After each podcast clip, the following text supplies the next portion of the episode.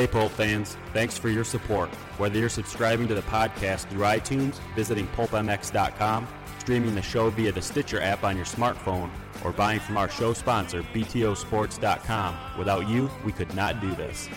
You can still type M A T T H E S upon checkout at BTOsports.com if your order is $100 or more for a discount. Lastly, for some insider info and maybe a laugh or two, follow Matthes's Twitter updates at twitter.com slash pulpmx.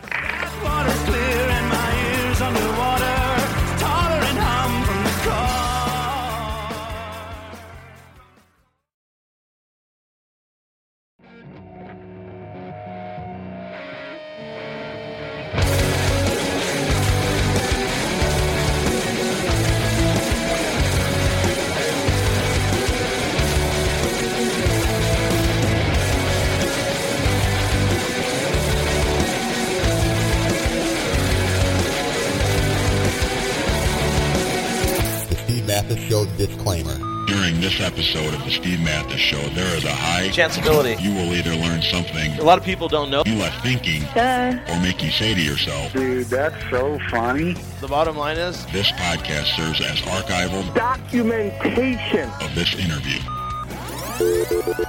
Welcome to the BTOsports.com podcast show, brought to you by Racer X, hosted by Steve Matthes.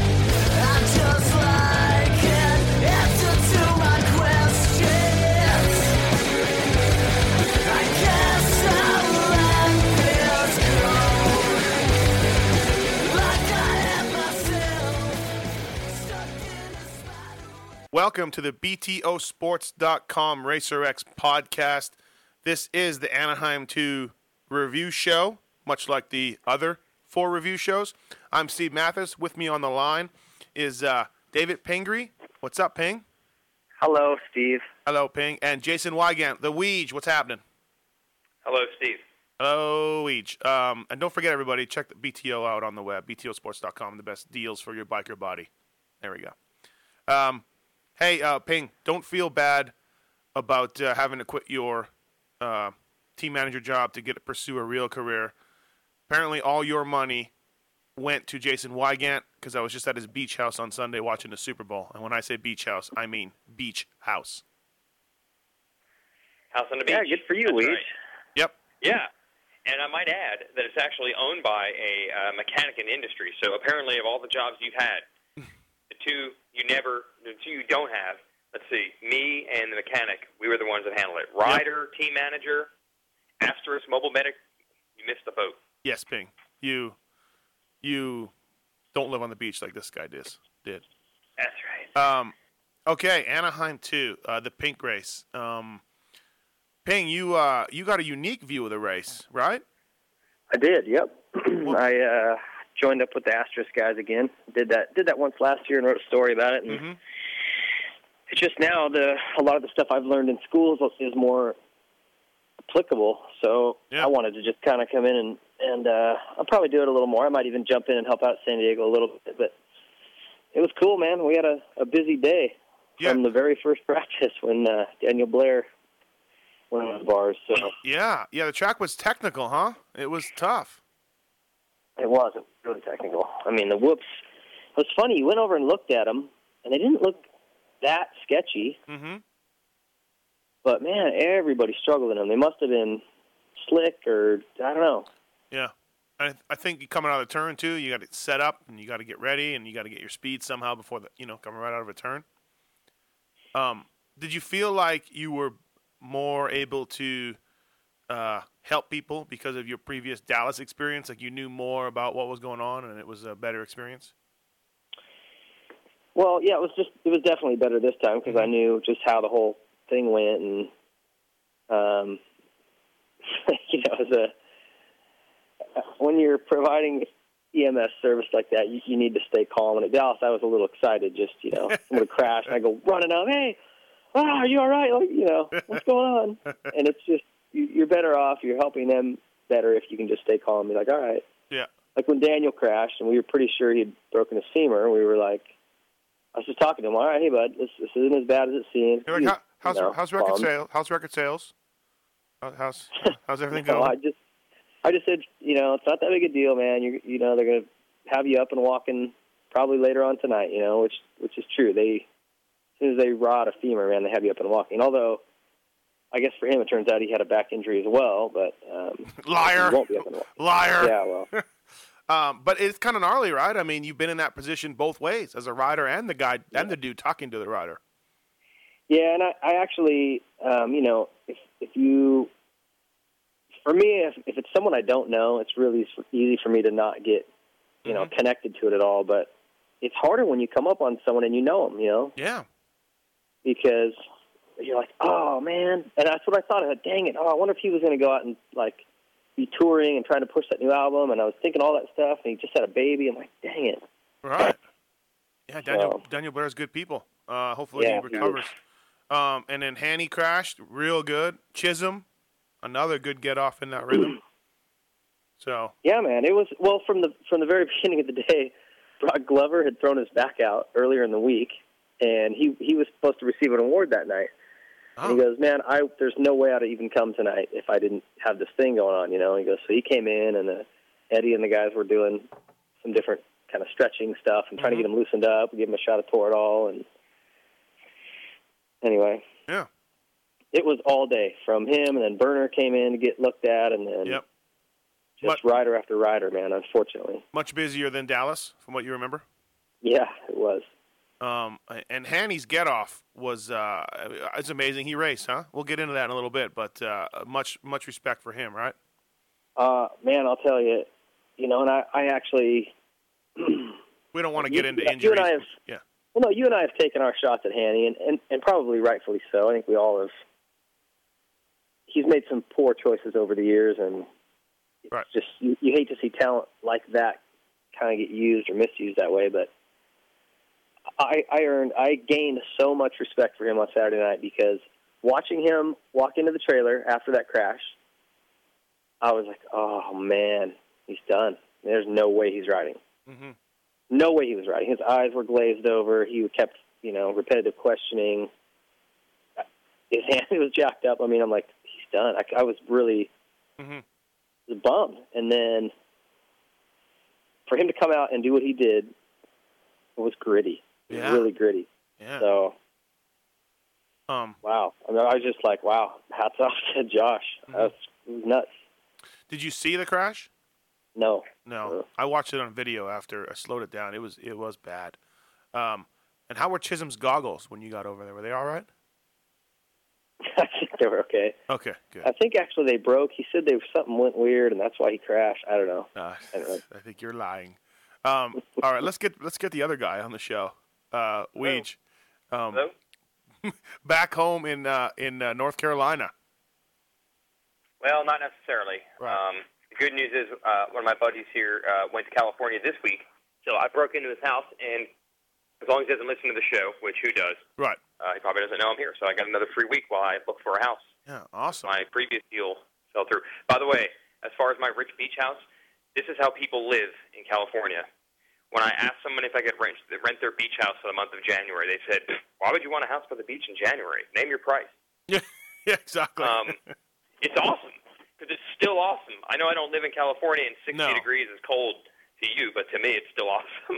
yeah. Absolutely. we we was out on the beach in like just his shorts, yes. sunbathing. No one else around. Everybody's in sweatshirts. he and looked he looked like Tom Cruise in Castaway.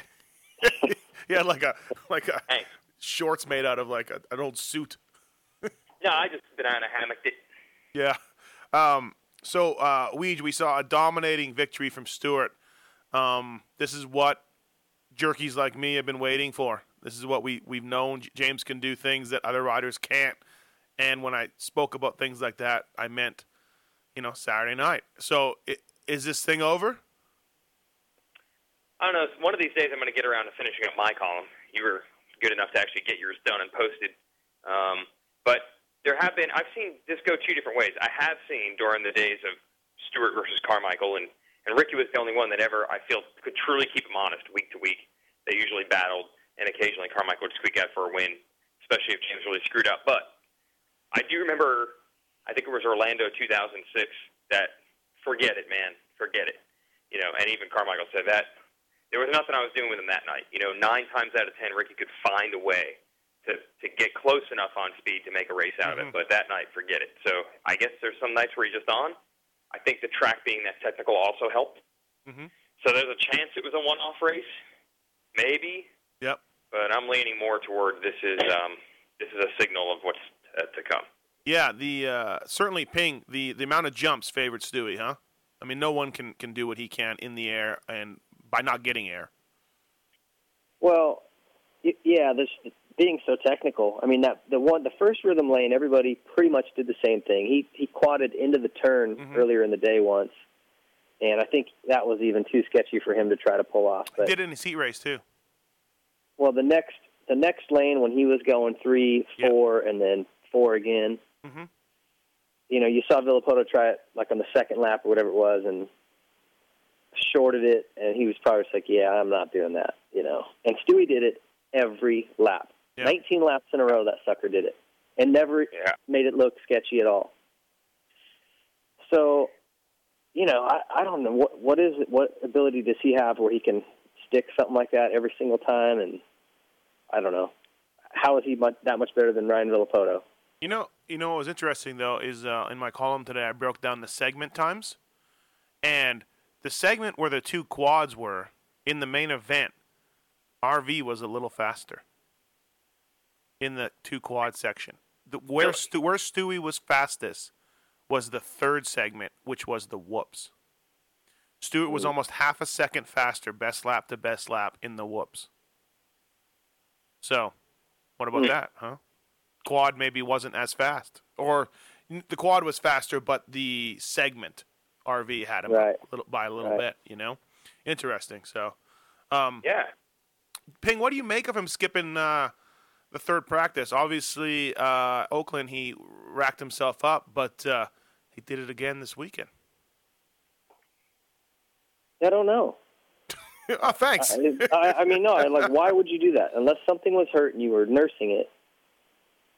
Why would you just? I mean, you know, go out and Here's, ride some different lines, or you know, I don't know. Why Mhm. wouldn't you at least go take advantage of it? Go do a couple starts.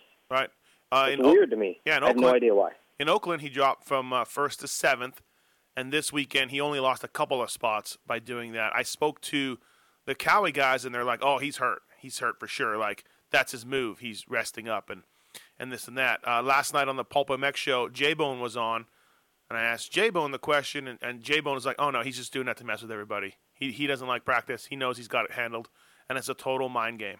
So two guys that know him well, two different answers. So that's why I thought I would ask the electronic one. When I uh, I'm, when I just- talked I'm not going to try to even give you an answer. Like I literally, it doesn't make any sense. So Okay. either, I'm totally just guessing, you know. But but I would say either one of those guys is right or the other one. Oh, Great. so he was not abducted by You bet. aliens You're welcome. during that Yeah. period or anything Yeah, like so that. it wasn't. It's not C abducted by aliens, either A or B. Okay. what do you think, Weege? Hey, I talked to him after the race, and for whatever that's worth, right?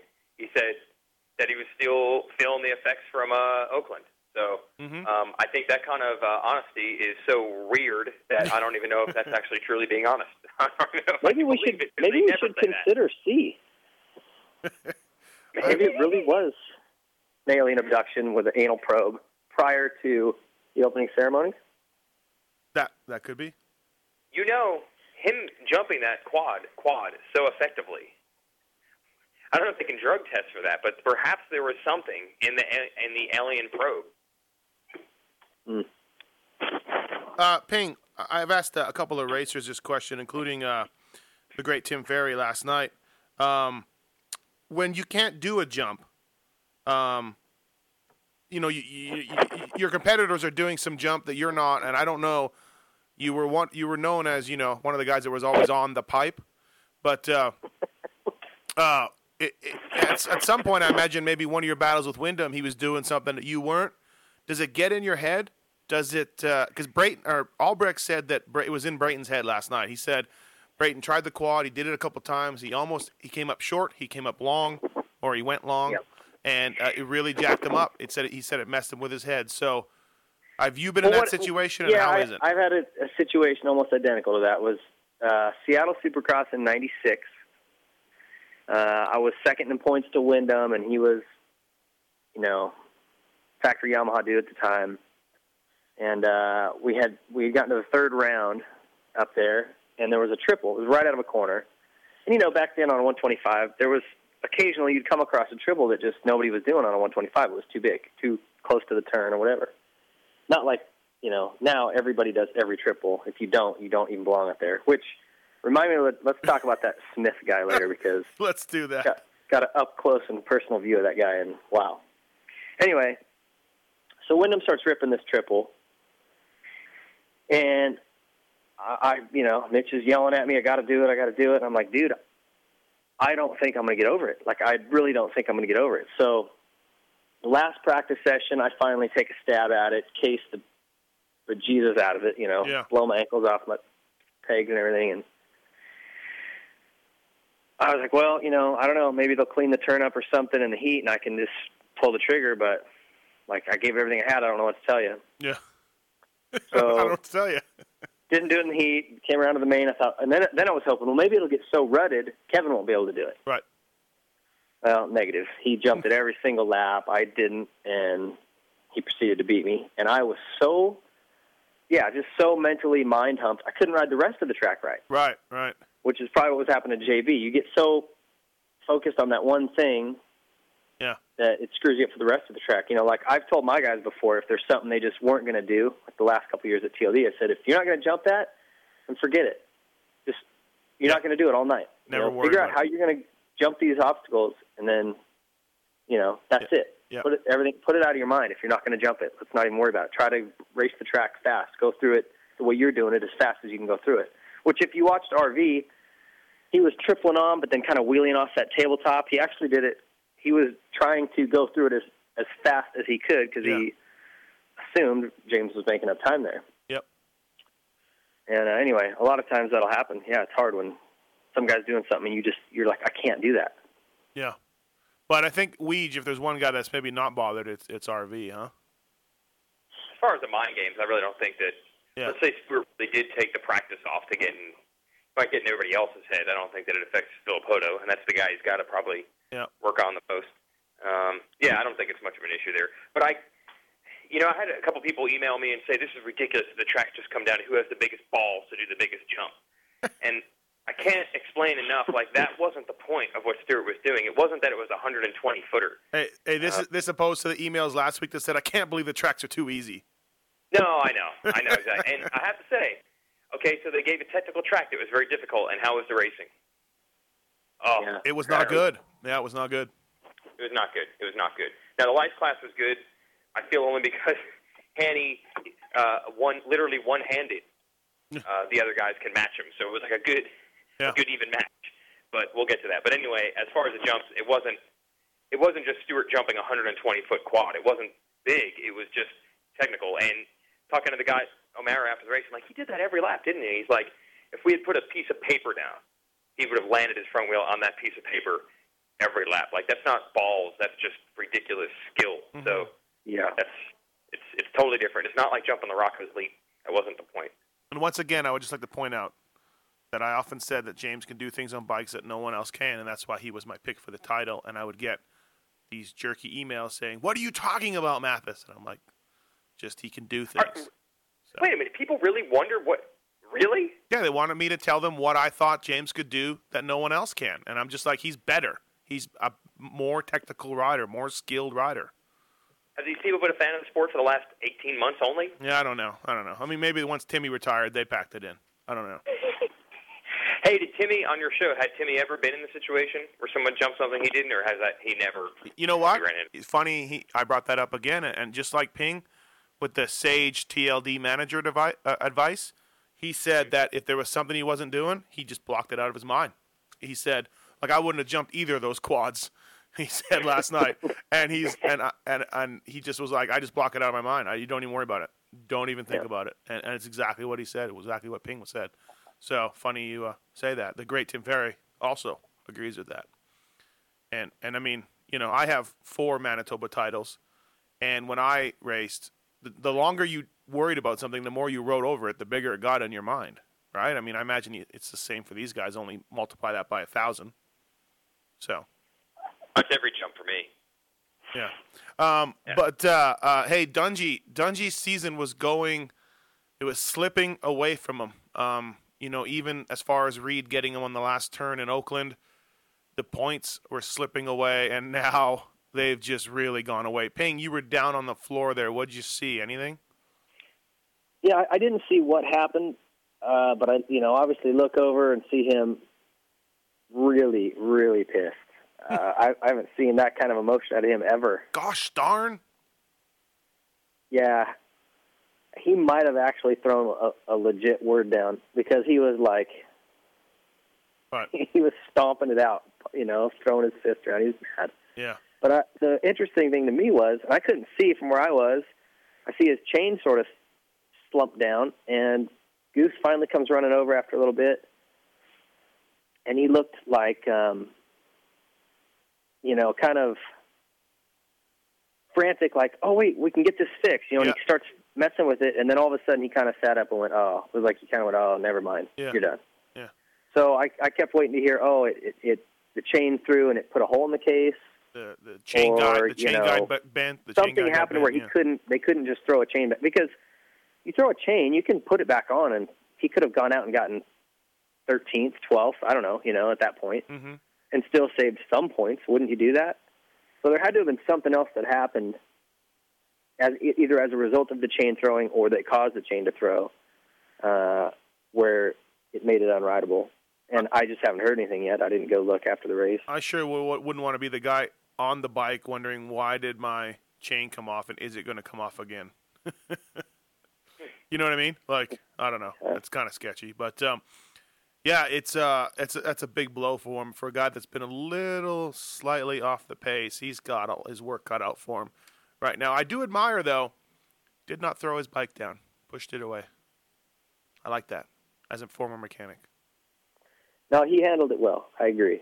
It was the best he could have handled it. He was emotional, but Well, he there's guys who would have just thrown it into the dirt and stormed off. Yeah. Well, he could have. He, Right? he did. He did not do an interview with Speed TV, which you know was requested of him, so he didn't handle it one hundred Well, percent. But Yeah. why didn't Erin run down there and all get up in his grill, or did she try? I don't know. That's what she does. That's her move. Maybe she was on the other side of the track or something. Doesn't matter. Those long legs of hers. Maybe she broke a heel on the way over. yeah. Yeah, I don't know. That would be awesome to see her like bobbing up and down with one broken heel running over there. Yeah, Ping, before you came on the show, uh, Weege and I were thinking that maybe your real motive for working for Asterisk Crew was making sure no there was no corners cut or poles needed. Is there any truth to that? Unofficial track marshal. Excuse me here. Yeah, my name's David Pingree. Uh, No, but but here we go. I did I did go over to uh, Gallagher after I think it was the second uh, set of you know practices, and that Smith guy. I don't know who he is, but wow, how is that guy still being allowed to go out there? How did he get his pro license? Yeah, I don't know. He is, he's David Bailey's nephew, I believe. I don't care. I, I don't care if he is the spawn of Bob Hannah and some type of genetic experiment. Hold on, hold Like, on. That guy does not belong out there. Okay, first of all, he's black. Which I didn't even realize till the thing was over. So don't even don't Wait a even go race. No, no, no. I'm taking the Wait minute, David, different Smith. the David Bailey nephew thing. I'm, I'm, I'm trying to get Yeah, to the no, bottom of no. this. Well, I- maybe he. I didn't know maybe he was adopted. I didn't want to question it, but all right. He's, he's adopted. Apparently, there's more than one Smith. Go figure. Who would have imagined? Someone told me later he was a former pro football player and he got hurt, and so he decided he was going to be a pro motocross racer. Yeah, I don't know. He's not very good. Uh, he was at Oakland. No. He was at Oakland. Um, at Oakland, he jumped one of the two triples. Um, this week, he didn't jump either triple, and he could only flatland the finish line. Um, yeah, couldn't get over the finish line. And here's the worst part. Like, okay, great. If you're going to go out there and embarrass yourself, okay, but he got other people hurt. I think it was Austin Howe in one of those sessions. Yeah. Um, was railing through a turn, had caught him like nine seconds in one straightaway. Yeah. made the turn, and that guy gets all jiggy and cuts from the right side of the track to the left. and Austin has to, you know, Yeah. basically jump off his bike to not kill the guy, and he ends up hurting himself. Um, knocked the wind out of himself, and we, we I, I never heard what ended up happening. He went to the hospital because he was having some pain in his right, you know, right upper Yeah. quadrant area. So it could be serious, you know, like Yeah. Well, when it gets to the point where you're hurting another guy, I, I told Gallagher, I'm like, you guys got to pull him. That's ridiculous. did they? No, it's a long story. Whoa. I- I think there's a lot of political stuff going on involved with it, but they they obviously have their eye on him closely, and Let's they're get gonna let's get into this. What do you mean? There's some political stuff. They they would they. What's his number like 493 or something? I don't know, but 420 would suit him perfectly. I was Okay, thinking. well they they couldn't refer to him by that number because apparently there was too many people talking about it on the radio at the previous round, and I, I don't know all the details. just that Weege, are you confused as I am right now? This, We, is, this is amazing. you just made us more confused. no, well, I'm just saying that they they obviously have been talking about this guy a lot. I don't know, Uh, man. I don't know if jokes were made. I don't know. I don't know what happened, but it was like I kept when I asked about it, it I was sort of given like the "don't ask about it" look, and Yeah. Gallagher they. Yeah. Anyway, Okay. All right. I, I can't really say a whole lot more about it, but they're they're looking at it and they're Um, hopefully they make the right decision. in in uh, in the first time practice, he was 12 seconds off the slowest guy.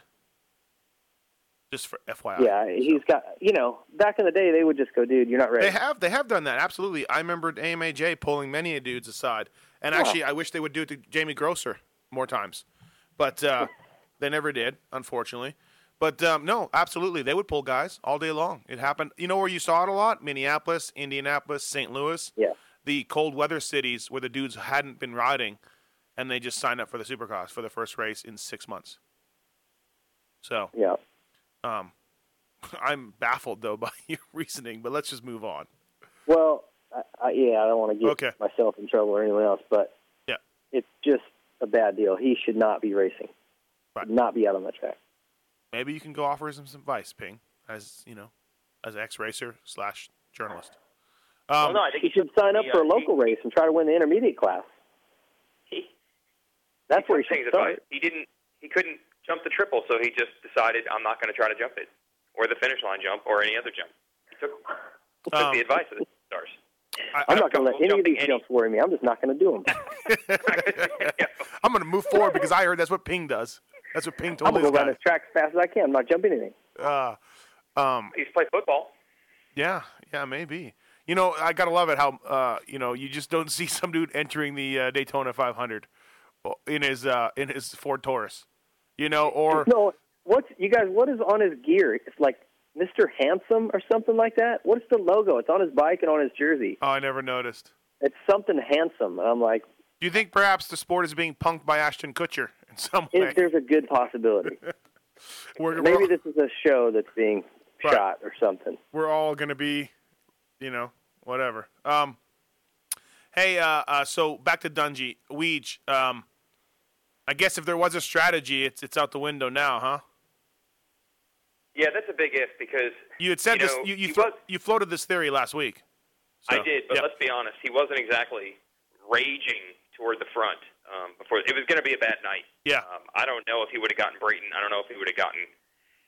There was a big group that got stuck behind someone who was in fourth place early on, and they were all close. So he could have maybe gotten everybody who was in that group. Brayton was the first one to get through. He might not have gotten there. So still, Yeah. he still might have gotten fifth, which is not Right. you know great if you're trying to. I mean, that would have been uh, let's see, nine more points. He would have been almost a full race down already. Yeah. Um, so yeah, he's mad, and but I'm. I mean, I know he's fastest in qualifying, but keep in mind Stewart didn't race in the what was turned out to be the faster session Yeah. ride, and um, you know he won his heat race, but Stewart was in the heat race. I'm not sure if it was destined to be an awesome. You know, Dungey showing everybody he Right. is the guy. That's why he's the number one plate night anyway. Um, Ping, uh, you would know this better than I would, I think, or Weege. Is it generally, and I believe it is, but is it generally the third practice the fastest one because of the track breaking down? The last practice? Well, I think everybody's getting more comfortable, Yep. and yeah, the whoops will get knocked down. They'll get a little smaller. Right. Some of the jump faces sort of flatten off. unless it completely breaks down and gets Uh-huh. rutted, Yes. yeah, you'll typically go faster. Everyone goes faster each time on the track. So Stewie Stewie could find himself if he keeps skipping practices getting knocked further down. Although like in Oakland where he got seventh. So, um, Yeah, yeah, he says, that doesn't seem to bother him because he can. yeah, It's not been affecting him, so I don't think he's real worried about it. clearly. Um, what about what? What'd you see about? Uh, let's talk about Brayton. Let's skip over Reed. Got a new nickname. Got a nickname here, folks. Really? Because okay, did either of you guys, I mean, even pay attention to him there? I didn't even realize he was in fourth again until like last lap, and I started looking to see where everybody was. I'm like, Brayton's in fourth. Didn't even notice. Real tree, After- Justin Real Tree race. Brayton. Yes. What do you What do you think? I don't get it. He's like in North Carolina. You don't You don't know what Real Tree is? No. Oh, You live in desert. you live in the desert. Weege, He'd be real shrub. Real shrub. a real shrub, real Real boulder. I, s- I s- I don't- I feel Real like- Tree's a hunting company. They they make like the camouflage stuff. Oh, okay. All right. So yeah, yeah, he's camo. Yeah. Yeah, it looks like a real tree. That's why they call it real tree. It's like actual photos of actual trees, like on your. Oh, I talked to him after the race, and I said, "Is it possible someday that you will win the race and it will be quiet and no one will notice?" And he said, "Yeah, probably. you will win and no one will notice." hey, the Hey, and who won? The stadium is empties. No Ra- one says a word. Ralph, Jamie does, yeah, no, yeah. no one. Ralph will be like, light the candles for Villopoto, and it'll meanwhile Villopoto will be second. The candles will go off, the the flames go. Brayton's like looking around, like, huh? What? Just no one, no one, no, no one acknowledges it. It's like the giant joke. Um, but he rode good, man. He rode, he rode really good. I, like, like uh, Weed said, I, you know, Canard and Dungey have been in that group at the front, but I'm not so sure that those. Well, we know Canard didn't get him, and I'm not so sure Dungey would have got him. He that might have been a legit fourth place. You know, he's a little far off Reed, but it's baby steps, huh, Ping? Yeah, and if he can get some starts and just start hanging on those guys a little bit, Mm-hmm. that's all he needs to do. It seems like he's always coming from you know sixth, seventh, eighth, and kind of gets to there. You know what I'm saying? Yeah. But I mean, look when he got the when he got a good start at Anaheim, he he won his heat.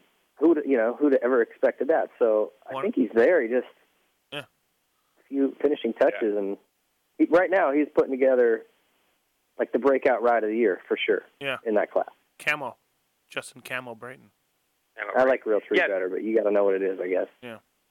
I didn't know that. Oh, That you just totally ruined it. I was hoping we'd all get excited about it and Yeah. stick stick it in there like Snooki. Well, I just, I just.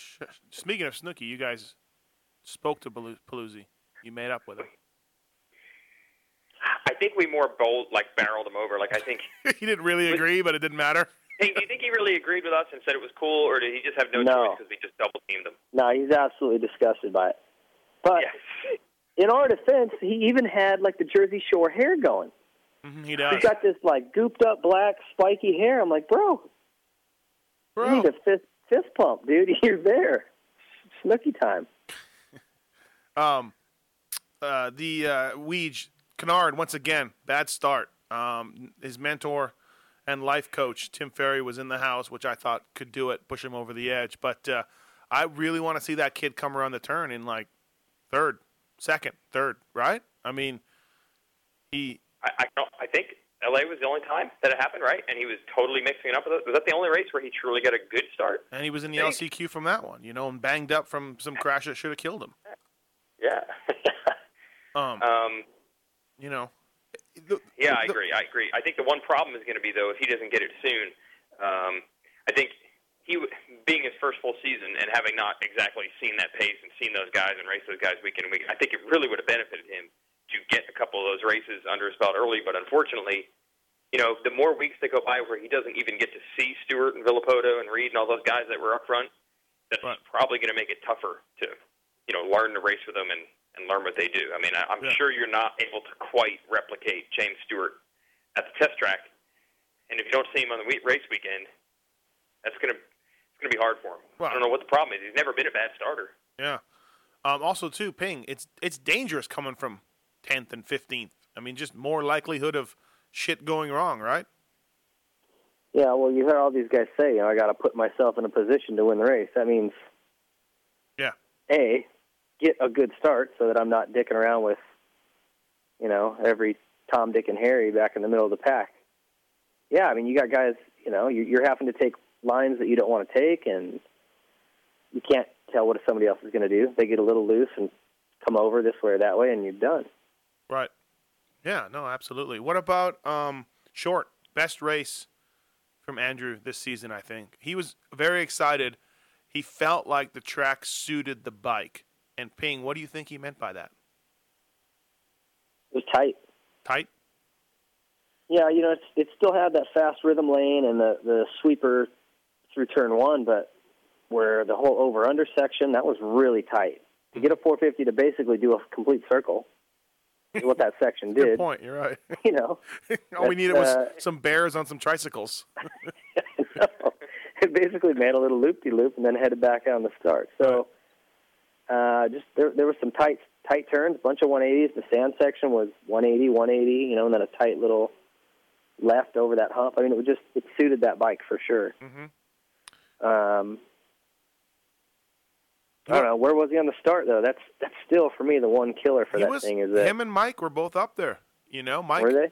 Mike pulled a good start, huh, Weege? Yeah, but um, as we always do, Matthes and I went back and studied film in the vault, um, in actually the beach house. It's very difficult on Super Bowl Sunday too. Before the Super Bowl began, to study the race film while we were hanging out by the beach. It was very tough, but that's what we do, Mhm. the readers. And uh, Mike once again got an absolutely atrocious jump. Yes. The, the the fastest, you know, lightning Mike reaction times. I mean, 19 guys took off, and then Mike did.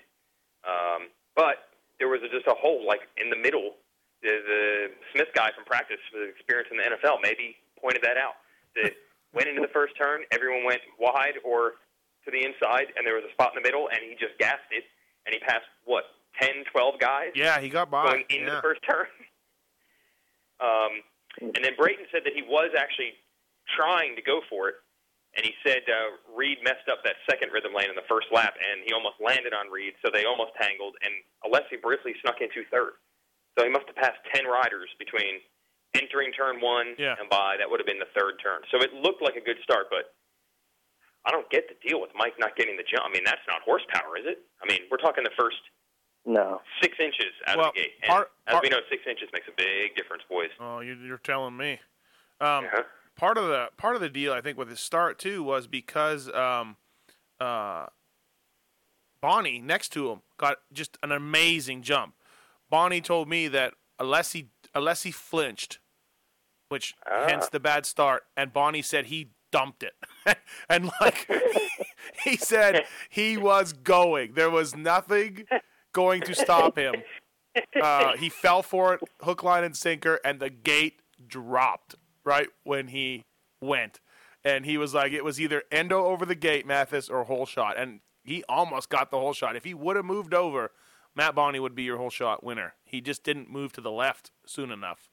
But um, so Is it just me or does that dude look way bigger on a Cowie? no, I don't think He looks so. massive. He's always been a big guy. Yeah, he he's an X-brand goggle athlete, by the way, and uh, he rode his best race of the year because I, you know, I'm forced to watch him to make sure his lens doesn't pop out. But uh, he rode good. Anyways, uh, to, uh, uh, Weege, you've been on this bandwagon. You wrote about it. We saw Tony was coming back via Facebook. He got he got done kicking Bob Hannah's ass, and he showed up at the race. And Mike Yeah, Mike. Mike rides his best race of the year. You know, r- runs up front. Now, granted, he was a pretty big roadblock to fourth, fifth, sixth, and seventh. You know, he he he definitely Oh, yeah. held held some dudes up, but give him credit. Oh, yeah. He rode the best race he had, and uh, Tony was back. So perhaps your cockamamie theory is right. How is anything What's- what's the cockamamie when theory? you're talking about this group? My theory was that uh, Tony said, "Hey, I'm going to let Roger DeCoster run the show here, and I'm out. I'm out. Let's let the great. Ro- Everybody says I'm the one holding it back. Let Roger run the show, and we'll see how it goes." And then Mike did horribly, thus proving that having Tony around is actually but you think the not having the horrible finishes were intentional? He does. He does.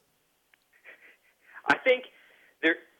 It's like half intentional, mostly intentional. Like I don't know if he purposely said I'm going to go out here and get passed by these guys, but I think he was in a complete funk without having his dad there, and his dad's probably saying you're in a complete funk because I'm not there, and just it made his whole world a mess.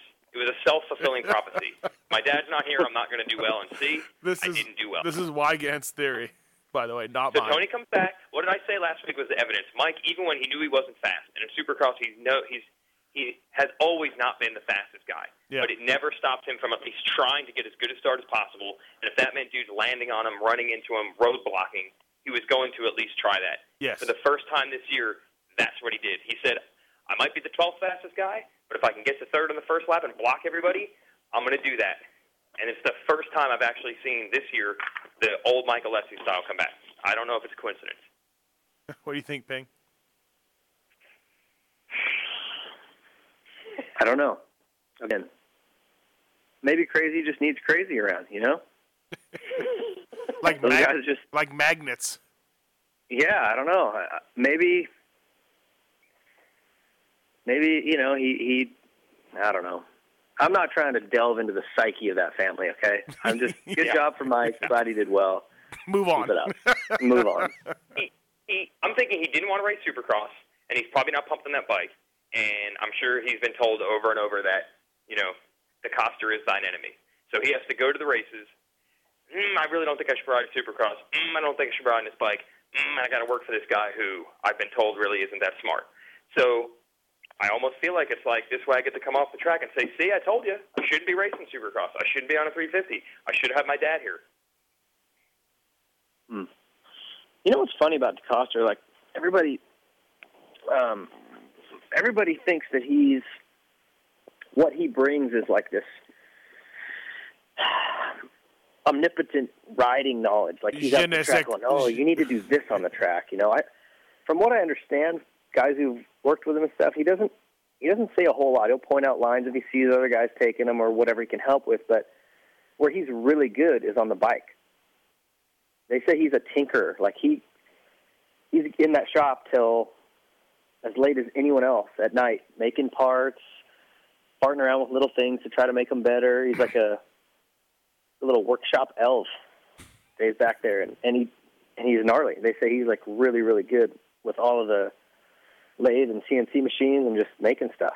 Yeah, you're absolutely right. That that is it. I mean, Berludi's a good friend of mine. Worked with Roger for a long time. But I know lots of riders who have ridden for him. He's uh, he's certainly no dummy, but he's also no, you know, uh, you know, some sort of magical worker. But he is really good on the lathe and on the mill. He makes little parts. So he can see what the bike is doing. But uh, yeah, as far as getting in the riders' heads and stuff, you know, I think it's a little bit overrated. But uh, but at the same time, KTM needed that exact, even no matter what he does, just his presence, just his calmness, and like, hey, this is our program, this is the way we run it. Ian, come here with me. Um, KTM needed that. They didn't have that with Casey Lytle. No offense to Casey, one of the nicest guys out there, but they didn't have that. You know, so uh, Yeah. that, that was a good thing for that program, no doubt about it. Um, with that, let's uh, let's go into our our commercial break here on the show, and let's pump some BTO products along with a little bit of O'Neill. Thanks for listening to the BTOsports.com podcast show. Please don't forget that BTO is the world leader in aftermarket motocross parts for the bike or body. You'll find deals like a Shoei VFXW helmet for $309.99, 45% off, or Smith Piston goggles for $32.99, 65% off. Your order can be shipped anywhere in the USA for free, or if you're not in the USA, we ship worldwide. Check it out at BTOsports.com. Racing since 1970, O'Neill is the original American MX company supplying fine apparel, protection, and accessories for over four decades. O'Neill is proud to support top racers worldwide, including the Moto Concepts Yamaha racing team in the U.S. Supercross and Outdoor National Series. In 2010, O'Neill worked with top racing professionals, including Grant Langston, Tim Ferry, and Ricky Dietrich, in developing its all new 2011 line. O'Neill's hardware line is the toughest money can buy and has been critically acclaimed for durability, fit, form, and function by Motocross Action Magazine. Hardware pants and jerseys are designed to function while putting you ahead of the pack in fast forward fashion.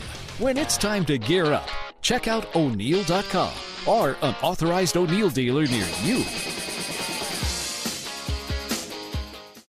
And we're back from commercial. How was that? That was yeah, an met awesome Vince from commercial. BTO uh, for the first time. Yeah. It was a great commercial. Thank you. Met him for the first time. He was definitely enjoying the weekend. Mm-hmm. He was having a good time at the races. Um, Vince is a big, much like Monster's a big part of the Supercross world. Vince, that BTO is a big part of my world. Yes. My dogs eat a little better because of Vince. Um, a little more bacon or pig's ears because of Vince. Um, better. Tedesco, Windham, Metcalf, Millsaps. Any any comments? Any things about that? You guys, uh, before we move on to the 250s. What about Tedesco's uh, handlebar tassels in practice? I, I've already blocked those out, actually. yeah, I don't know. I already blocked those out. Uh, Kenny, Kenny took full credit for those. Did he? Oh, yeah. Oh Wow. yeah. No. He thought they were pretty uh, effing bitching. He t- he told me so. It'd be like someone taking credit for helping someone eat more pig's ears. like you want credit for that? Yeah. yeah. Exactly. Um, Millsaps and I like the I like the plastic, you know, the painted No. plastic and stuff. I thought it was all right, but yeah, the those uh, tassels were like, oh man, what? Yeah, the the the H and H bikes I think were the nicest looking bikes. I think uh, more people need to realize that flow pink is nice. Uh, open wound flesh pink is not that nice. Yeah, it's like it's like a magenta that everybody uses. Is, is that the official color for that? You know, Yeah, yeah, I don't know. breast cancer thing. I, No, I think the official color is the light, light girly pink. Yeah. So what's with the flesh tones? Yeah, I don't know. Uh, Um, Millsaps and uh, Metcalf got to know each other pretty well from the heat and in the main event. They were going at it, huh, Weege? Yeah, uh, the track really. You knew the track didn't have a lot of places to pass on because after the race, every rider asked, said, "Well, just tell me where was the spot where you'd make pass?" And just blanks. Like no one really had You mean anything. the the left and the right after the whoops? Nothing, nothing really happened there. Yeah, yeah. Surprisingly, the one sand rut on the inside. Did we mention on the show last week? Sand turns don't Yeah, form multiple. yeah. Well, it didn't. Amazingly, this week it didn't. Um, yeah, there was not, but somehow Millsaps and Metcalf in the heat and the main passed each other five times a lap. It was just you go inside, I'll go outside, and then I'll just switch you back in the next corner. I don't know how they did it, um, and they did it exactly the same in the heat and the main, and eventually Metcalf won out. But uh, that was it. That was the best battle out there. And what were they? Eighth, ninth, tenth area? Is that where they were? Yeah. Right. Most of the race. Um, I just want to inter- interrupt this podcast um, because I have my computer open to Twitter. Imagine that. And yeah. I don't know if any of you guys follow Austin Stroupe, but um, Oh, earlier today he says, "Talk is cheap." I Z Z. Talk is cheap. That's it. That's the only tweet. Then right now he followed it up with, "I'm having a good time. They just trying to ruin it." I don't know, but this guy's gold on, on Twitter. Were you following him last week when it just on Monday morning it just said, "Love it when attractive girls dress right." Yeah, Saw that one. yeah. Uh, I'm having a good time. They just trying to ruin it. I don't know who they are, but perhaps they are the same ones that, that said talk is cheap. Anyways, Sadly, these are probably rap lyrics, and we're showing our age by not actually knowing. that Yeah, he's really, huh? song. Like- He's- he's probably just listening to some song right now, and we're just completely ridiculous for not realizing how Yeah. cool he really is. yeah, like if it was like tone, if it was Tone Loc, we'd all be down with it, but we're yeah, not yeah. If listening. he to- said "Wild Thing," we'd be like, "No, that's awesome." Hey, Austin Stroupe just tweeted, "Whoop, there it is." I know that. Austin Um, actually hey, while you're uh, kind of re- re-injured his shoulder this weekend too. Yeah, yeah. Is he gonna be out for a while? Do you think? Uh, uh, he was going to go to get an MRI Monday, Uh huh. but he cased a jump, and it his shoulder that was plated Uh um, was killing him. I mean, he was, it was really hurting him. huh. Uh, that's too bad. He, uh, he's man. The guy's got some talent. He's got some skill out there. so yeah. You know, I think the point is when we're talking about all these guys, Metcalf, Millsaps, Windham, Tedesco, that is the group that you would think Brayton would be in, but I feel like he's breaking away from that group, and that's a pretty good group. If you're if you're putting time on those guys, which really he has been, that's that's pretty impressive. Um, so yeah, like Ping said, that's like the breakout of the year that he would distance. In the beginning of the year, did anyone say, "Oh, Brayton will have Windham covered in the first five rounds"? You know what I mean? Yeah. I wouldn't have thought that. Um, yeah. Uh, last week uh, after Oakland, I talked to Jeremy Albrecht. He said that they asked Millsaps to try harder. Uh, this week we had Albrecht on the PulpMX show, and he sounds like he's just ready to throw in the towel. He said, uh, you know, one week it's uh, leg pain, one week it's back pain, one week it's the bike. And he was he didn't sound very happy. But anyways, we'll see what happens there. Your deal? Is it a two-year deal? One year. Okay. I'm Um, gonna I'm gonna make a prediction. Within three to four years, Millsaps will have financial pain. All right, fantastic. Duly noted. Um, uh, hey, okay, let's move on to the 250 class here. Hansen uh, really, really showed something, and um, I heard from my sources over at the Pro Circuit team that uh, Bones was a little upset because he, he said he was concussed on the podium a couple times, and they're like, "Dude, do not say you're concussed." Uh, they kept probably telling him telling him that, but he probably kept forgetting it because he was actually concussed. but uh, anyways, uh, uh, good ride for Handy, man. I, I don't know how he did it. Great ride. Did you say Handy Manny? No, I didn't. No, you, you've been Oh. listening to. You have your children that you are now into. Uh, Andy Manny. Dude, I'll tell you what. I, I just I can't even like reiterate how impressive it was what he did. I mean, if he would have gone out and pulled off a third or a fourth, I'd have been like, man, he he did a good job. He did his, you know, did what he had to do to stay in it. That sucker went out and murdered it. Heat and main event. Like, even when Eli passed him, you think he'd be like, all right, this kid's nuts. I'm just going to let him do his thing. I'm going to stay on the podium. I'm ahead of Tickle. Nah, just stuffed him right back and won. Like it was that was really really impressive to me. Well, I know I already said that. Again, for the record, really impressed. Yeah, no, absolutely. If you're Broc Tickle, you're pretty bummed out. I think. Yeah, how do you not take advantage of that? Like, I mean, you know what they did? I, I, I, someone will probably get mad at me for telling this story, but I mean, this was what they actually did to see how handy was. They went and put him on a spin bike and made him get his heart rate up because if you have a bad enough concussion, it'll and you get your elevate your heart rate, it'll you'll get a pounding headache. and um, and then they had another rider come over and quiz him on the track. Okay, you're coming out of turn one. What what do you do down that rhythm lane?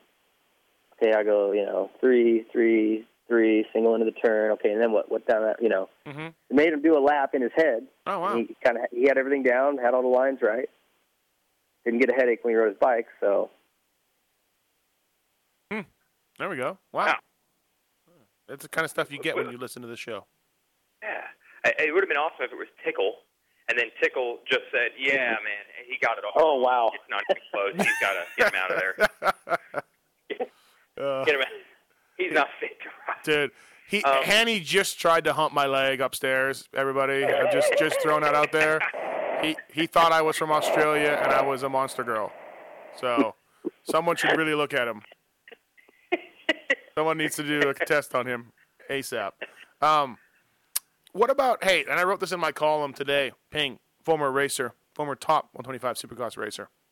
Uh, do you feel like Hanny takes dudes a little wide and down the road that could come back to haunt them? Like we saw the Jake Canada thing. I didn't have a problem with it. It was a little bit of an fu move to Jake for the move that Jake did to him the previous corner. I felt like he took Tomac out to where he didn't need to be. Like he could have made the turn. All this stuff just kind of adds up. It's almost like he's pissing on them. You know what I mean? A little bit. Uh, if, if that maybe that's a bad analogy, but what, do you see any problems with any of this? Or am I just a Hanny hater like everyone says? um, yeah, the Tomac one was marginal. He didn't hit him. No. Um, but he definitely made sure he he blocked Like his he line. drove out And to the corner, you know? Like and I watched him go over and say something to Eli right after the. I mean, before he went up on the podium, like as soon as they got off their bikes, he went Mhm. over and said something. So Right. I don't know. The fact that he's at least acknowledging it is Yeah. good. I mean, Right. you're racing for the lead. You know, there was what Yeah, yeah. five laps left at that point. hmm I don't know. I I think that's fair game. He didn't. It's not like he punted him. If he would have hit him and knocked him off the track, Yeah. that'd have been one thing. Okay. Yeah. Uh, uh, He- he Tomac. left him room to stay, hit the brakes, and stay on two wheels. Right. Yeah. Tomac wasn't upset with it after the fair game. race either. So um, maybe I'm just looking to, you know, maybe I'm just a hater like the rest of them. I'm just bringing that out I there. think I think you want And to do really, that. I'll be was- I'll be really honest with you. What what Eli should have done, and I promise you he'll learn from that. He should have seen that Josh was still close enough to come in and do what he did, Mhm. and he should have hit the brakes hard and cut underneath him Yeah. because you could have seen halfway down that straightaway, you saw that coming. Yeah. Yeah. Yeah. You know what I mean? And Eli should have known. Okay, you know, and and he's a rookie. That's Mhm. the kind of stuff you learn your rookie year, but you know, uh, interesting. We, I'm sorry to interrupt you. We'll get back to what you you got to say, uh, maybe in five minutes or so. But uh, um, what something I talked to Kehoe about last year was, you know, Barcia wasn't making any friends, right, early on in the East Coast, and Kehoe's like, you know, one day he's going to be do- riding for a title, and he's going to need help coming through a pack or passing a dude, and some dude is going to remember what Barcia did to him. You know, when he instead of just passing him clean, he took him wide when he didn't have to. And this is the kind of stuff Kehoe's like, you know, you need help down the road. So that, that's why I brought that up. But, uh, anyways, Weege, what were you going to say? Yeah, that's true. I, I in uh, when Damon Bradshaw famously blew the 1992 Supercross title, Yeah. was pretty much everyone in the gate going to do everything they could to help Stanton win it, and I wonder why. I wonder why Kiedrowski and Cooper and oh, Yeah. well, except for JMB who hated Stanton more than everyone else hated Bradshaw combined. Yeah. But there was 18 allies for one guy and one for the other guy. I wonder why. Right, exactly. Uh, this is this kind of stuff. Bradshaw yeah. had rammed every one of those dudes at some point. Um, but anyway, I was going to say, I just think it's like gamesmanship. Like Henny's just figuring out a way. It's kind of like, um, you know, the sport's like a veteran guy, just a pitcher that knows how to, you know, he at that point he's out of gas, but he can figure out the right pitch at the right time to just Yeah. make it work. Right. And it was like, okay, the kid's got me.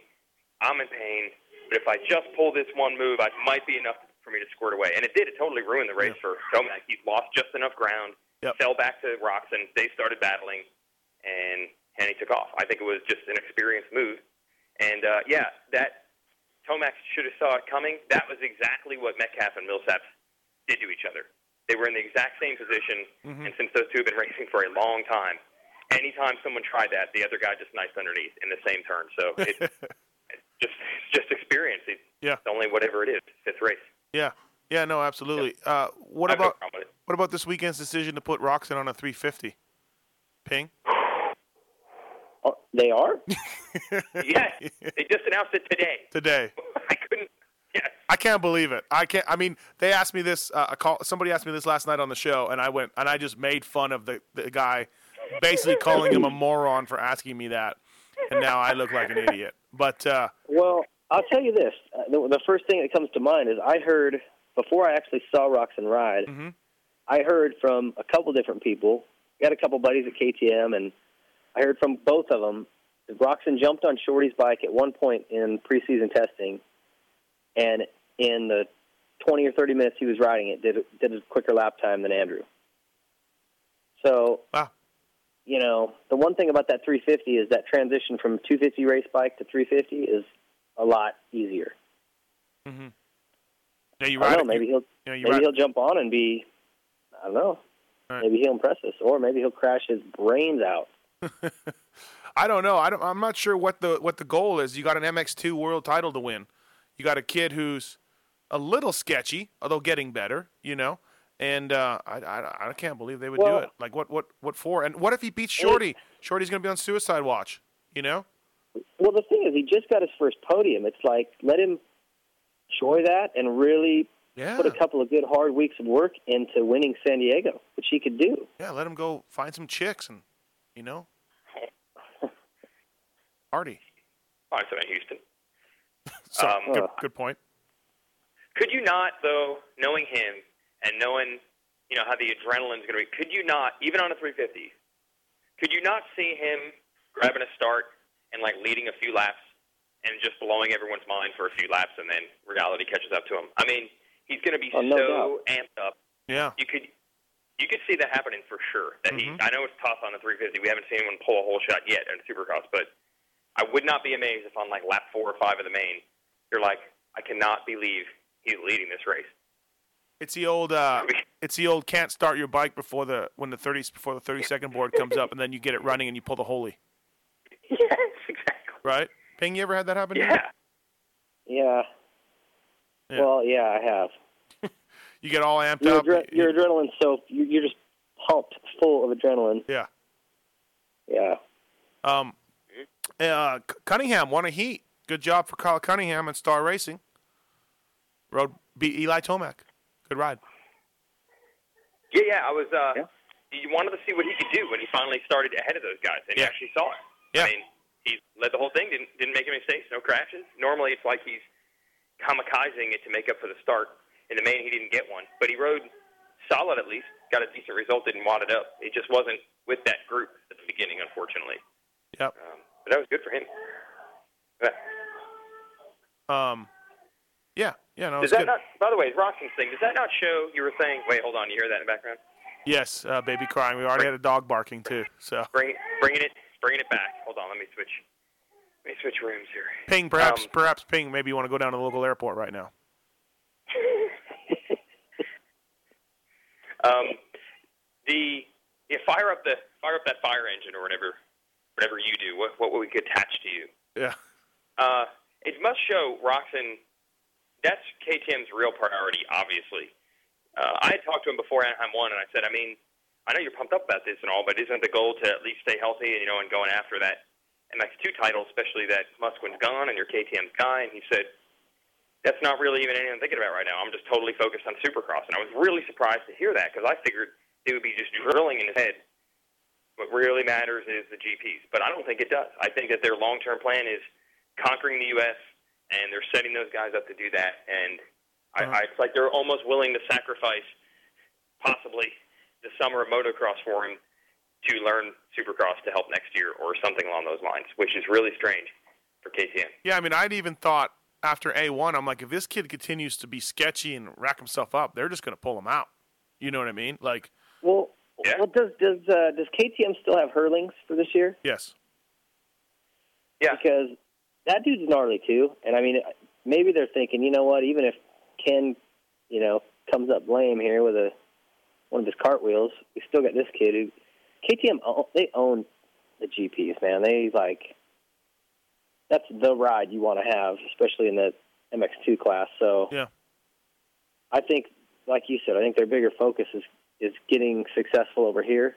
You look at all the pieces they've put in place between, you know, Roger and um, bringing Ian over and the whole, just the whole stinking deal.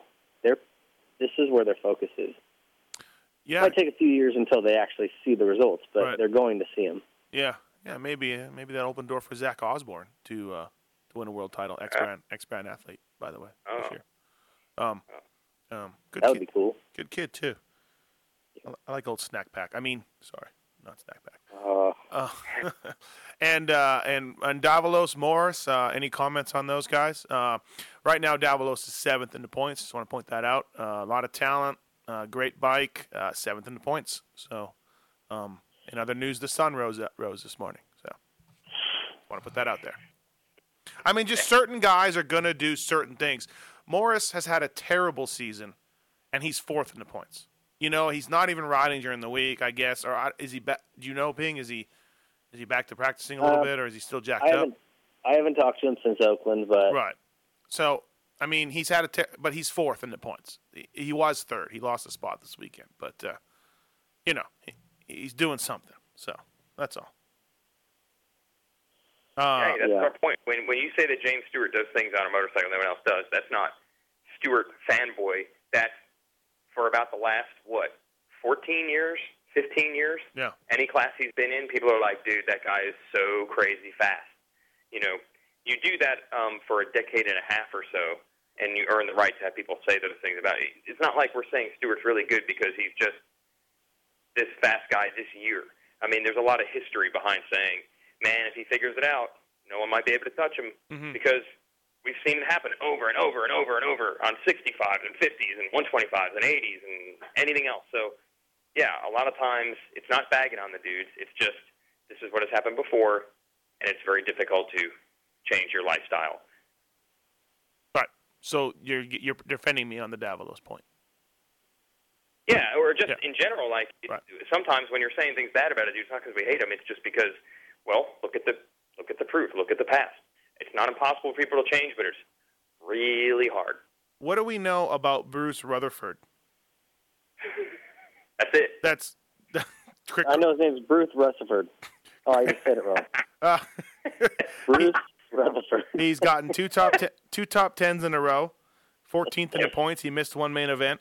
Um, all right, we'll just move on, I guess. Good job, Bruce. yeah. Uh, It sounds like an attorney or like a, a, a CPA or something. I don't know. I, his name is actually Bruce Rutherford Bruce III. Rutherford, attorney at law. It's actually Bruce Rutherford Rutherford III. No. Yeah, I believe it is. So Well, yeah, he needs to have the Esquire at the end of his name. Then he is a lawyer. I say astronaut. You know, The Bruce- third is totally. The, third changes everything. Bruce Rutherford the third is leading the next Apollo mission. You know, I would totally believe that. Buzz Aldrin and Bruce Rutherford. Right. Yeah, I would. I would Yeah. totally believe that. I'm telling you, how often does that happen where someone completely, complete, like it wasn't like, yeah, he was a pretty good amateur a few years ago, and his dad was crazy, and I think he, you know, he's turned like, there's nothing. Like, who in the top ten is someone who just completely not heard of at any level? I didn't know much about Jake Canada, and he's been top ten a few times. God bless his I had even heard of Canada as an amateur. But he's been had even around a little bit. Yeah. Yeah. Yeah. No, this dude really just came out of thin air. Somebody needs to learn something about him so we don't sound like such idiots. Yeah. Well. Yeah. No. That's pretty. That's probably too late already. Uh, hey, Ping, your old guy Cole Seely. Uh, after he won L.A., I believe he was seven points out of first, and uh, looking good. He is now. He is now. Hold on, one second here. He is now fifth. Uh, wait, no, that's not it. He is now fifth in the points, and he is uh, 43 points back. Two horrible races, huh? Yeah, he might not win the title. um, actually, was riding really well this weekend. Yep. His qualifying times were good. Came up to third in the heat after a bad start, uh, and then in the main was crappy start again. Was kind of working his way up, and then cartwheeled in the whoops. That was That's all she wrote. all she wrote. Um, yeah. I don't know how much you're involved with their program at all, but any talk of them getting a replacement rider for Baker and now, or and now Craig, or Craig's down and now Baker's down for um, San Diego. Um, I'm involved very, very little, so I wouldn't have a good answer there other than to say probably not. Uh, Travis broke his finger, and he'll miss San Diego, but he'll be back, you know, for the following round. So for them to scramble and put someone on the bike, they don't like to do that. I, I, you know, we dealt with that the first year. We had to get three replacement riders. so uh, I, I would guess they just kind of go to the races with Cole at San Diego, and um, by the time they get back to the next round, everybody's healthy. I think they got Christian slated to ride a 450 this summer. See, I, I, uh, well, Weege, why don't you talk about what you heard this weekend Um, with the three is involved in this team or, or Christian or Christian Craig? I'm very, I'm very. Has it tie into this? Uh, with the three with the three seven seven. Oh, oh, yeah, but there, there were no teams identified. No, I know, but my I did run into. I make did it. Run, yeah, I'm gonna make a jump and say Troy Lee is one of those teams. uh, if you put some pieces together. Mm-hmm. I did run into uh, Russ Stratton, Christophe Pourcel's agent, and tried to clear up some things because Mike Fisher a couple weeks ago in LA said that they were interested in looking at Christophe for the Weimer spot, and Russ said uh, that's not true. They haven't actually asked us. So, um, so I saw Russ this weekend actually. In per- it was funny when I called him in LA to talk about it. I heard the same bikes in the background on my phone with him and then me. So we were probably like two feet away from each other in the same building talking on the phone. And then I actually saw him in person, and he said that Supercross was not a priority. It didn't work out. he's get, he's coming back to the U.S. I think this week, and full focus on outdoors and trying to show everybody what's up. And I said, but can you get a ride? And he said, there's definitely some teams with a with an Austin Stroupe double Z teams. He wanted me to know more than one that are interested. So in my mind, I start putting together. Well, yeah. For example, what team had a elite 450 rider outdoors only last year and didn't race 450 in Supercross? Hmm And, ha- and has money that tried to get Chad Reed. Yes, yes, exactly. Um, and I think you know there was a story in a French magazine about Christophe said he'll be back this summer, but he will not be on a Kawasaki. Mm-hmm. Um, so I asked Russ about that, and basically it was, I mean, it, it could be, you know, if the right offer came along from a Kawasaki team, he's not going to rule it out. But he has ridden Kawasaki's his whole life. I think he's a little bit bummed that the relationship didn't continue. So that's, you know, don't be surprised if it ends up being on a different bike than Green. So that adds up too there, right? We just need to get Fisher and Stratton in a cage match at this point because Let's use them as the uh, Tony Alessi Bob Hannah undercard. yeah, yeah, absolutely. because those two can't seem to get they can't seem to agree on what time it is. Never mind. Yeah. You know, what No. what's going Every, on? Everything I've heard from the two of them disagrees. So You're like what do they always say? yeah, There's there's three sides of the story, each side and the truth somewhere in between, right? yeah, yeah. It's crazy. Mm, But uh, anyway, TLD Honda, perhaps a landing spot for Pourcel. Ping, uh, can you could you see that? Uh, cannot confirm or deny. Actually, genuinely, I, I have not heard not even a whisper of that. But Yep. that doesn't mean anything. No, but you Um, could see it. We just did the math. It, I could, to, you could totally see it. I mean, he, I know he's got a good relationship with Mitch, and the guys at Pro Circuit, and that's, um, that's key for our program because they, they, uh, our program, sorry, for Troy's program because little little tear shed right there. they, they work really closely, you know. So the problem is the money. That dude just he thinks he's worth a lot of money, and I I know.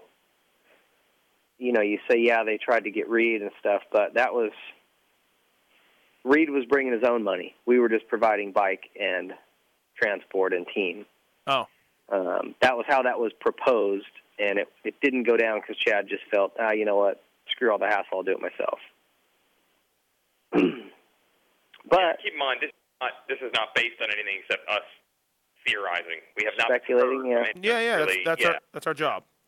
I, So- I Yeah, think if if if Christophe wants to, you know, put a little bit of money in his pocket, have a good bike, and go racing this summer, that would be an option.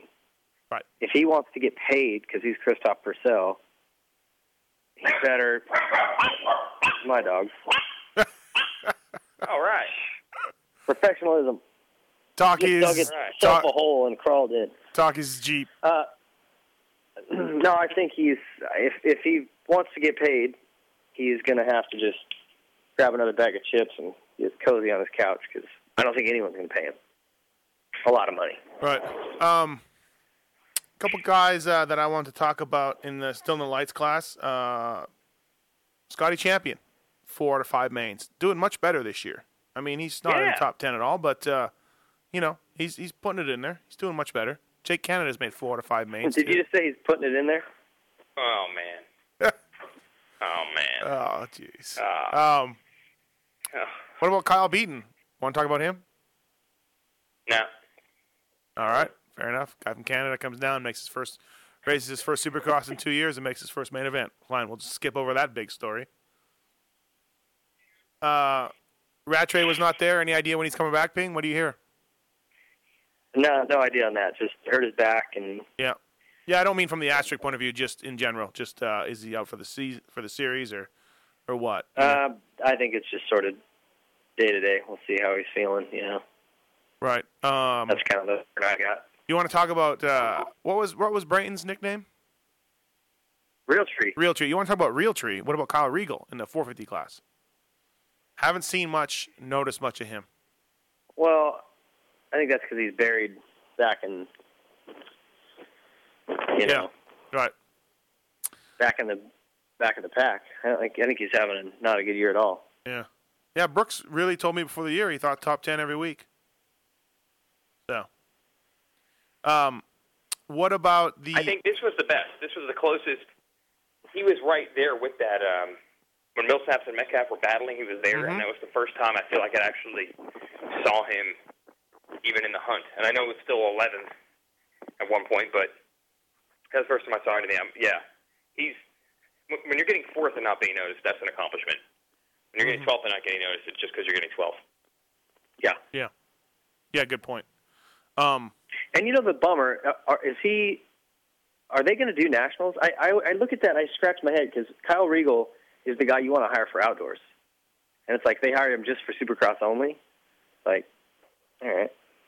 the funny thing is, is you know, uh, I, I'm buddies with Brooks, and I asked him about that too. And you know, uh, at this point, Brooks just must think we're all just the biggest idiots ever. Like he must just think I'm the biggest doofus on the planet because every year he tells me we're doing four or five. I mean, how long have we heard we're doing four or five out of that team? True. Four or five years, probably, right? I mean, uh, I don't know. So that's what he says. Um, you know what that they're going to do some, but you're right. He, he's definitely a strong outdoor rider.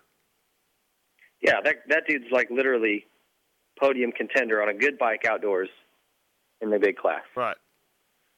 So, um, I don't know. I don't, I don't. I don't know. I, mean, I guess we're doing four or five. Ping. That's the word.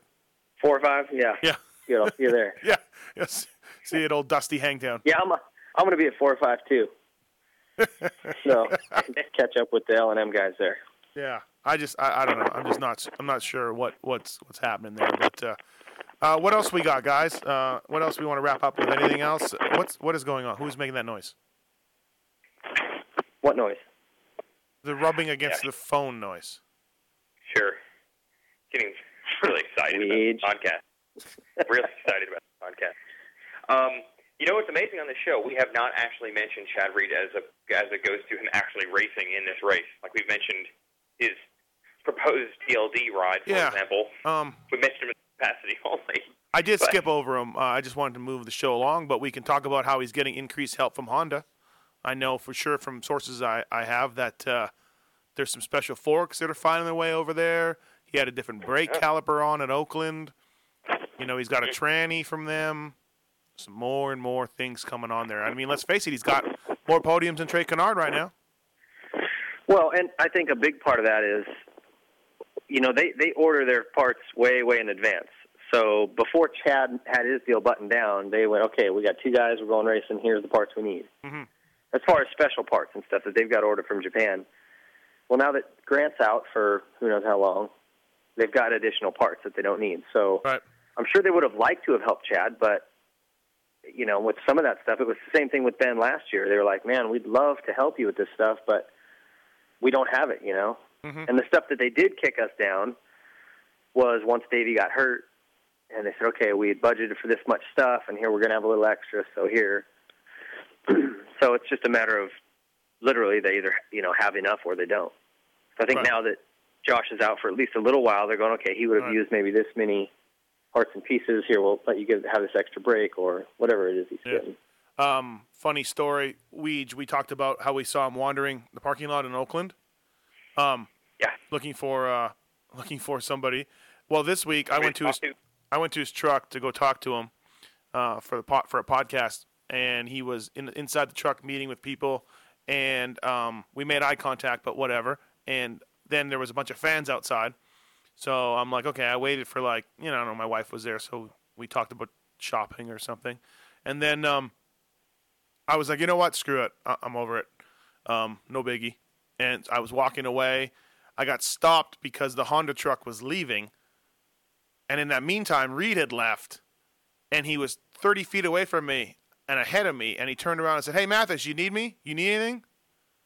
And I'm like, uh, "I'm like, uh, uh, yeah, yeah, let's do an interview." So, once again, like I, I I'm not gonna bag on any, you know, one other guy, but I there's nobody else I think that yells to me, um, "Hey, you need anything? you need an interview?" You know, besides Mhm. Timmy, maybe Trey, but I don't know. It was just It, I think you're the one usually yelling toward Timmy. I don't. I don't think I ever see it go the other way. Sorry. Yeah, good point. You're right. Go the other. I'm Um, telling you, it never goes- anyways, the point is, is just like Oakland, he was there, willing, happy, talked for a long time. You know, so uh, he also he just straight up said, I- "I'm not comfortable enough to do that quad." I saw James do it, and You know, and I'm like, wow. so You know what, though? I know that Reed is obviously one of the greatest supercross riders of all time, but when it comes to crazy balls, stuff like that, um, and th- there have been I, that type of thing has happened to Chad. You know, I I don't know, eight or ten times throughout his entire. Time. There, there have been jumps that he's been unwilling to do, and I know that in the Yamaha days it was always blamed on specific parts of the bike. Um, but I still saw it happen in the last couple of years. So sometimes I, I think to go along with the guy who generally is very consistent and generally doesn't get hurt, last year not included, mm-hmm. I think that's how it goes sometimes. There have been sections that seem somewhat, you know, routine for that level. Like, hey, you think that him and Stewart are essentially on the same level, right? And it doesn't happen. So I think that's part of the reason the guy stays in the game as much as he does. Yeah, that's what made last year just so weird. Yeah, yeah. Last year, I don't know who that was last year. I don't know who that was. Yeah, I don't think the um, Cowie guy. Are we now seeing the return of the Reed who just gets top three, no matter whether he can jump something or not, no matter how anything happens for anyone else? Ah. he just ends up on the podium somehow. I'm a Reed guy. I like Chad. Gonna hang out with him here in Florida in a couple of weeks, but uh, I don't believe so.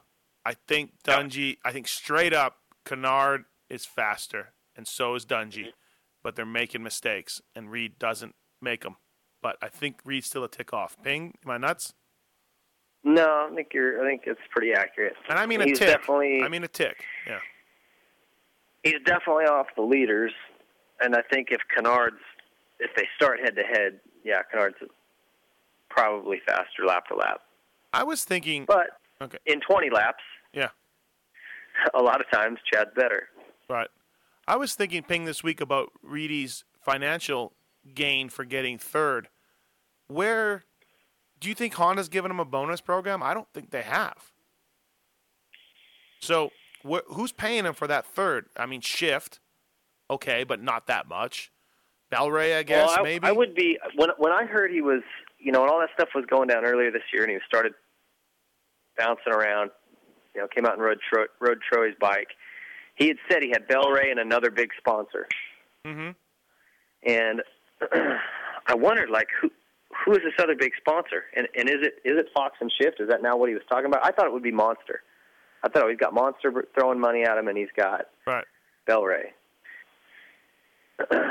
but really, it's just Well- Belray. If you look at his Yeah. bike, Well, Belray wouldn't have worked with the Lucas Oil thing, but that I guess they no, that, upgrade you- that's a big reason why he didn't it didn't work out. Right. He basically took okay, what's it going to cost me to do a team versus what Belray's paying me? Is it worth it? What's we Weege's main man, Scott Lucatus? Oh, the whole the whole company, man. I, I mean, I'm very upset if they don't have the corporate jet to fly me around anymore because they're paying Chad podium bonuses. Yeah. Man. Um, well, hey, it's possible that he takes. He is the gambler. He is the one who takes out insurance bonds on results championships. Dude, I heard those You know, things have gone through the roof now. Eh, So is it is, is he's not going through podium bonus? You know, gambling. I don't think so. He'll tell us. We should probably ask him. But Yeah, um, we'll ask. him, Tell you, yeah. and he would. He probably would. Um, I heard those those bonuses are now through the roof. Those Lloyd's of London policies because some dudes have been. Yeah, cash- but I'll bet I'll bet you for him, for him right now, like for this season, I bet they weren't that bad. for a dude that's got and I would, I would bet 85 you he's smart enough to not have bet on the championship, but I bet he'd give himself a podium bonus. Really? I would think so. You can do that. I mean, look at him. The guy, guy only finished two races last year. Yeah, but he's got an 80. Doesn't have a ride. He has to do his own team. Those Lloyd's of London, uh, you know, they all they look at all that stuff. Yeah, but I mean, he has 90% uh, podium rate or whatever Weege figured out. Um, yeah. I mean, you know, I don't know. I just wonder how he, I wonder if he may, you know, I wonder what he's making, what he's bringing home in his pockets. You know, I know Belray's paying him. I know, you know, Dude, I'll, I'll tell you, it's not. I think it's not a lot. I know, No. and I know. You know, there was one other thing. He's got an Australian guy who is funding yes, a bunch of this. Yes. Just a buddy. I don't. Even, I don't even know if he's got a sticker on the bike or anything else. yeah, the dude, the dude does some stuff uh, uh, with um, Vodafone, which is Verizon over here down there. So that's his big I mean, sponsor, think I of, think. Think of what he spent, man. It's like 300 G's at least for that transporter. Got the shop. He's got what? Four people on staff? There's no Maybe shop, five. isn't it? Just that PC? Huh? It's just that PC. I don't think there's a shop. Uh, no, he took over the old um, MDK shop. That's what I understood. No, I think he's just a No, PC. JDR did. Well, well. JDR has Anyway. MDK shop. Oh, they do.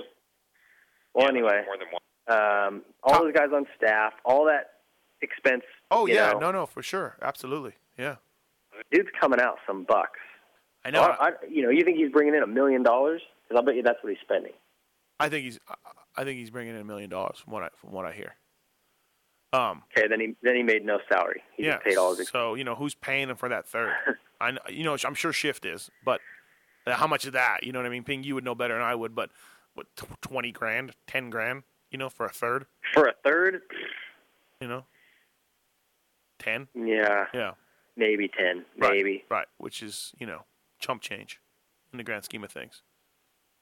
So, I don't know. It's just Eddie from uh, Christmas. Eddie from Christmas Vacation. Just go out and Chad, just go out and buy yourself something real nice.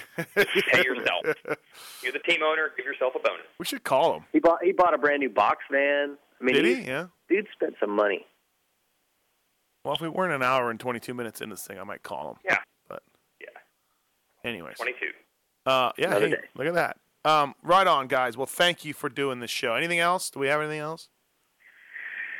Uh, You, Ping, you're not going to Houston this weekend, I imagine. negative. Uh, can we still do one of these things? I know you watch the stuff religiously, so can we do some one off the? I'll study it. I will study the television broadcast, Right. and we can go over every. Yeah. So maybe we can keep this going. Yeah. Should sure. we keep this thing going for all 17 weeks? Can we? Should we? I'd like to make a comment, Actually, I have my own non-motocross related. Uh, Is it political? What happened with with Christina Aguilera at the Super Bowl? She looks like a wax museum figure. No, she she messed up the words of the national anthem. Oh, that's easy to do. Matthes, I realize you don't know the words to the Canadian national anthem, Right. which is embarrassing for you. But if you were if you were going to go to the, you know, big hockey match up in Manitoba, and they were asking you to sing, wouldn't you like bone up and go, you know what? Let me have a look at these words again. Make Yeah. sure I got them down. Right. Ex Tina is actually an American. Should have that stuff pretty much buttoned up as a singer. Uh-huh. Probably, you'd think. She left out like a whole line and messed up a line. Like, Yeah. is she high? I don't know. We believe it was All right. the um, the pressure from the gamblers um, who are doing bets on the time. They have the time of the anthem bets, and they also have time that she held on to "Home of the Brave." The the word "brave" at the end was six seconds over or under. So So probably taking a dive there. yeah, Yep, she had to take. Well, I don't think anyone had a bet. Hey, you think she'll leave out and the Rockets red glare? You think she'll just leave that out? is I that bet you. I bet is you that she the does. part she left out? The They were Rockets here- She regular. had the stopwatch on, and she knew it was going long, and she was going to lose money, so she had to shorten it. That's like my favorite. Yeah. That's like my favorite part of the. Well, I don't know what part she. I can't remember. She left out an entire like piece of it. Wow. You guys didn't catch that? I think they showed We some like it. military people, and they were pissed. I mean, rightfully so. Yeah, I don't know. I don't- Whatever. I- All right. So back to Nothing. No. What about what about Fergie? She sounded like about as good as if I went out there and sang. Yeah, she tried trying to channel her inner inner Axl did not work out. And I don't know and I don't think Slash even moved. He didn't even move. Like he just stood there and he can probably play those notes, you know, high, drunk, whatever state you want to put him in. He can probably play those notes to, to Sweet Child of Mine. And he didn't move. I, he was comatose, just standing there. I, I was and then she was trying to act like Axl and it just didn't work. Mm-mm. Do you think Axl's just sitting back going, "You idiots, you idiots"? I think Axl's just Luckily- so psyched to have any attention these days. Like, yes. Can I just can I make a Guns N' Roses comment right now?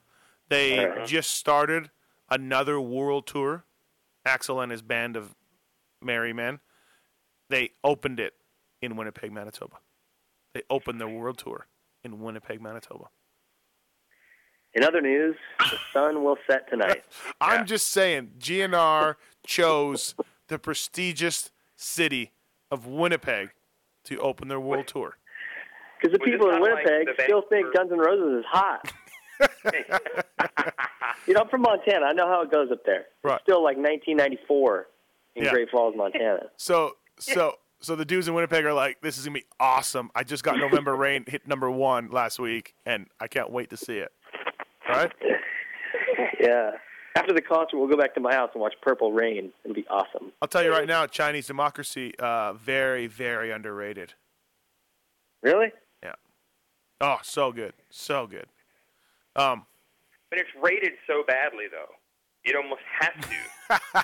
like, it, it almost can't help but be better I'm than telling the you, ratings that- were when that- everyone says it sucks, right? that disc is really good, really good. I'd like to. Having their concerts there is like when Vancouver and Toronto opened up the series and no one like really thought of those two races the opener. Like the one that really counted was the first one in the U.S.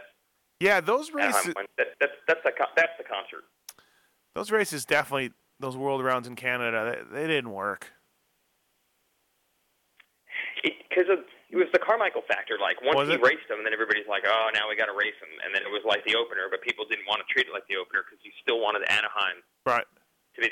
You didn't want the series to open in Toronto, Yeah. so it was like people were afraid to get. Yeah, that was. Yeah. They were not warm up rounds. That was very well stressed. Oh yeah, no, no, no. As far as promoters were concerned, they did not want them to think of being as warm up rounds, but I think they were. Yeah. Um. Well, that's a concert. It's a warm up concert up in Canada. All And right. they'll probably be disbanded by the time they make it to the U.S. That's the only difference.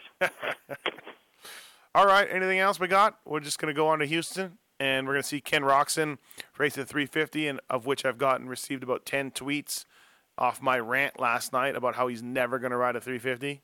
Um, people showing me photos of Roczen's bike in the shop with 450 numbers on it, saying, "Hey, Matthes, you idiot." So, um, Is this is this like the guy who bet Kenny 500 bucks that uh, Ryan Morais would race a 450 at Daytona last year? yeah, I think so.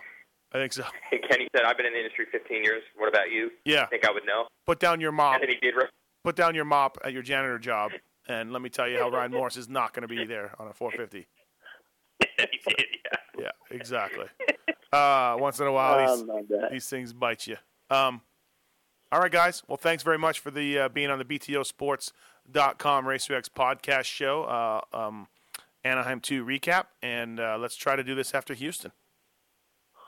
A pleasure as always, gentlemen. Thank you. That's right. See Thanks, ya. boys. Bye. See ya.